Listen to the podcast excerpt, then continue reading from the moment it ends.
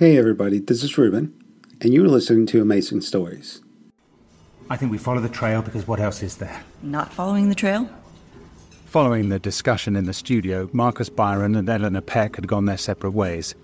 Kennedy and I, looking for a change of scene, had decamped to the coffee place across the road to talk things over. Isn't this just following the Yellow Brick Road to more crazy, dangerous bullshit? Almost certainly.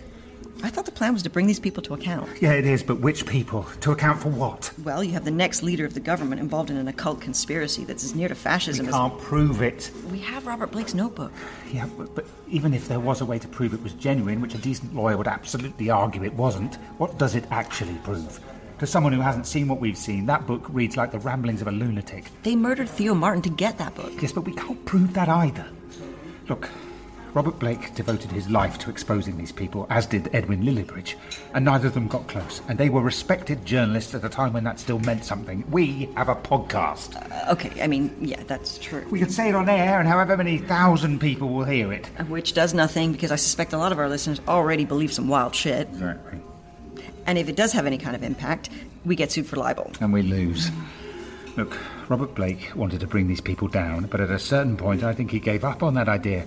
I think that's why he was looking for the Church of Starry Wisdom. I, I, I think he, he got to the point that exposure was just never going to happen, and he realised he had to stop them, regardless of whether anyone ever knew about it. And he got killed. I'm keen not to leave that part out. We've already succeeded in stopping them once. Yeah, entirely by accident. And you got sucked into God knows where for three years. Do you have a better idea? Sorry, sorry, Kennedy. I have a lot of better ideas, but they all involve drinking or being on a beach or both. Fine.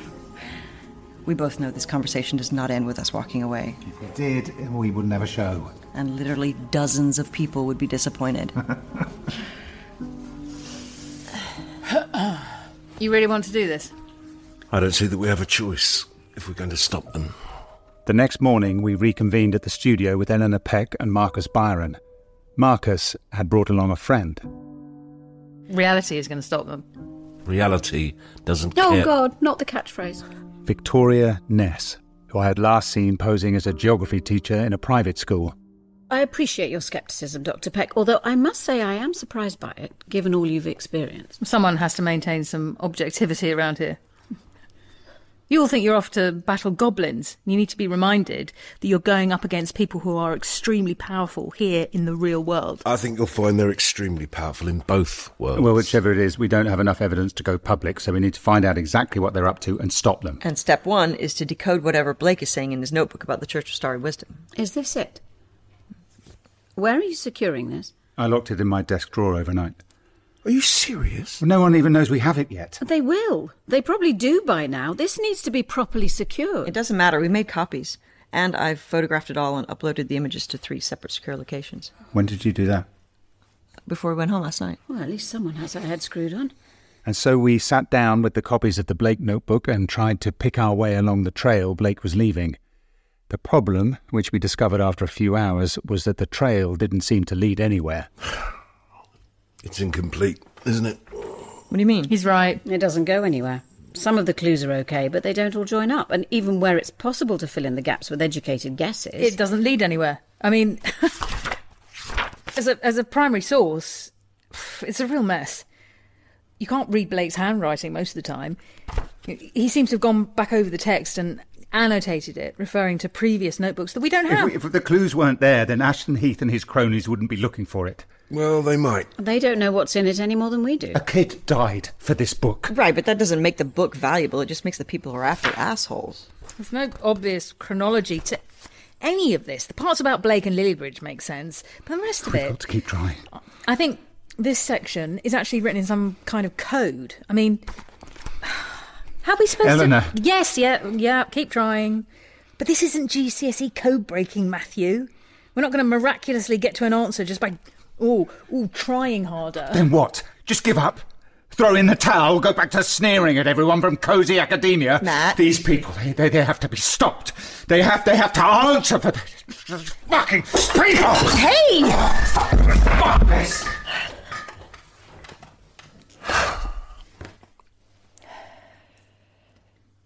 Is he going to do something stupid? Um, I'm going to go back to Eleanor. cozy acting. Eleanor, okay, wait, Being can you- spoken to like that. Do you want us to go Marcus. after him? Not obviously. I, I don't want to wind him up any more than he already is. And that was out of character? He's just frustrated. He knocked all that stuff off the table with his right hand. What does that mean? I'm not sure. Either he's getting better or he's getting worse. We'll keep an eye on him. I'm sorry, Kennedy, but uh... you okay? Yeah. I'm. I'm okay. What is it? It's. It's been really difficult Matt? since he came back. Mood swings and this. this anger all the time. No one knows. I'm I'm sorry, Kennedy. I didn't say anything before because I, I, I didn't realise. You've seen it too? I thought it was me. I thought it was something about me and him. The recorder goes on, and it's old Matt, but the minute he switches it off again, Exactly. We used to record everything. That was our thing. And now he goes nuts if he sees a recorder in my hand. Everything that's gone into the show so far, it sounds like Matt, like old Matt, but it's curated. It's a performance. well, that red light is still on, so I guess the game's up now. You can't hide in the gaps anymore.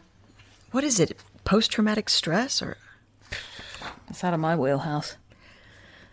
I mean, that would make sense, wouldn't it? He definitely needs to see someone. he won't? Not yet. I want to help him, but We need to get him to slow down. He's on this mission to.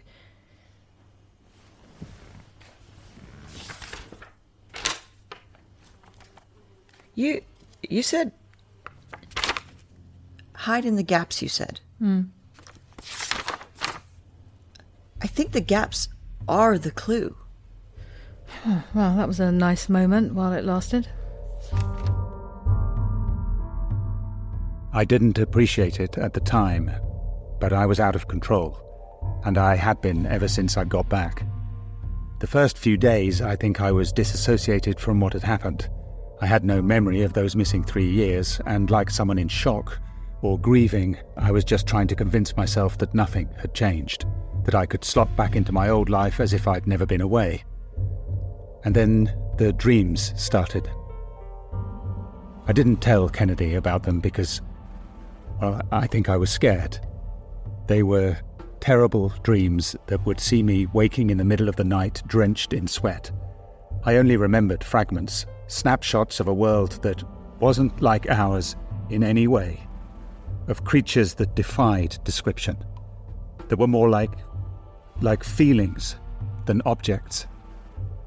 But unlike nightmares, I understood that these were something else. I had been to this place. I had seen these things. These were memories. I started trying to stay awake. I became scared of closing my eyes, and so the lack of sleep contributed to my altered psychological state. But that wasn't the whole of it. I was a different person. As Kennedy and Eleanor witnessed, I was angry now. Or maybe I'd always been angry and now I was just less able to filter it. When Victoria Ness told me that people who had come back from where I'd been often lost their sanity as their memories came back, it scared the hell out of me. Was this already happening? Was the clock ticking? Was I running out of time? Some combination of all that was running through my mind as I switched on my recorder and set about making one of the worst decisions of my life.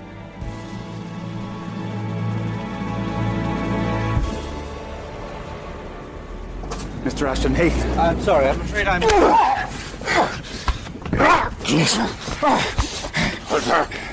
I know what you did. I know everything, you fascist piece of shit. You had the department shut down. You had Theo Martin killed. I know all of it. I'm sure I don't know what you're talking about, Mr. Haywood, is it? I do, however, know the penalties for assaulting a member of His Majesty's government. You've made rather a grave mistake, I'm afraid. Everyone's going to know what you did. Is that right? Everyone? Or just the dozen or so dimwits and conspiracy theorists who listen to your little radio show? I know about the Haunter of the Dark. I don't care what you think you know. I care what you can prove.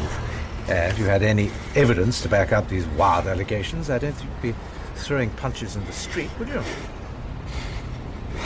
What was it like in there, Mr. Hayward? Was it glorious?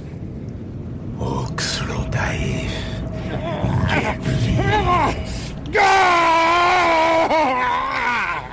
Let's draw this unpleasant little encounter to a close. I have an appointment to keep, so uh, hold him steady, would you? I wouldn't want anyone to say I don't give as good as I get.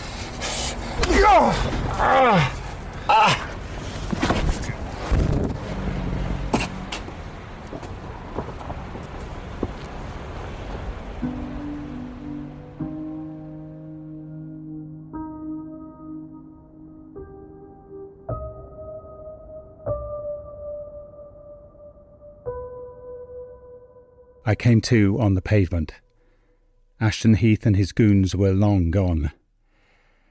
I've just got back to the studio and um, there's no one here. I don't know where they are. Kennedy and Eleanor aren't answering their phones. I don't really blame them. It was stupid to think we could win this one. Stupid to think we could take on the British establishment and achieve anything better than nothing at all. They have the media, the lawyers, the power. Nothing sticks. Even when it looks like one of them might finally, in whatever minor way, have to face the music, some light entertainment presenter gets involved in a scandal and all the attention immediately goes to them. Ernest Gladwin was a fascist who rose through the ranks to the top of the pyramid. No one ever told the world who he really was and now his grandson is following suit. Fascism, occult beliefs, murder. These people can do what they want, hurt whoever they want, and we don't hold them to account. Ever. This has all been a, a big waste of time, this, this whole thing. Not once have we caught a break. Not, not once have we made a dent.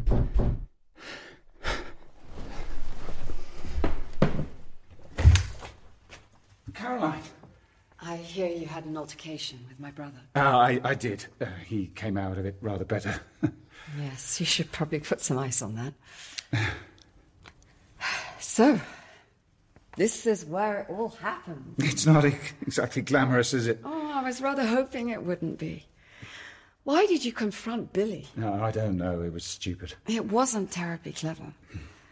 Oh, we found Robert Blake's notebook. It doesn't help. Help with what? I mean, it's useless. There's background information on your grandfather, but we thought it might lead us somewhere, that there were clues Robert Blake left, but it doesn't. And so, out of frustration. Yeah, I let my temper get the better of me. Tell me you at least got one good punch in. Yeah, I did. Well, it wasn't bad. Good for you. Is this it? It is, yeah. I've got it! What? Matthew Hayward, we're hereby seizing all materials and equipment on these premises under the rights afforded to us by the Broadcasting hey, Act of 1996. What? What's going on? Take everything. Wait, please. What's. Caroline? Yeah, well done for finding it. Not so well done for thinking my idiot brother was pulling the strings. You. Yes, the women can hide in plain sight, you see. My grandmother taught me that. She let Grandpa run around making all the noise while she quietly got on with the business of corrupting the 20th century. I'd say she was rather effective, wouldn't you? Your grandmother. Abigail Gladwin.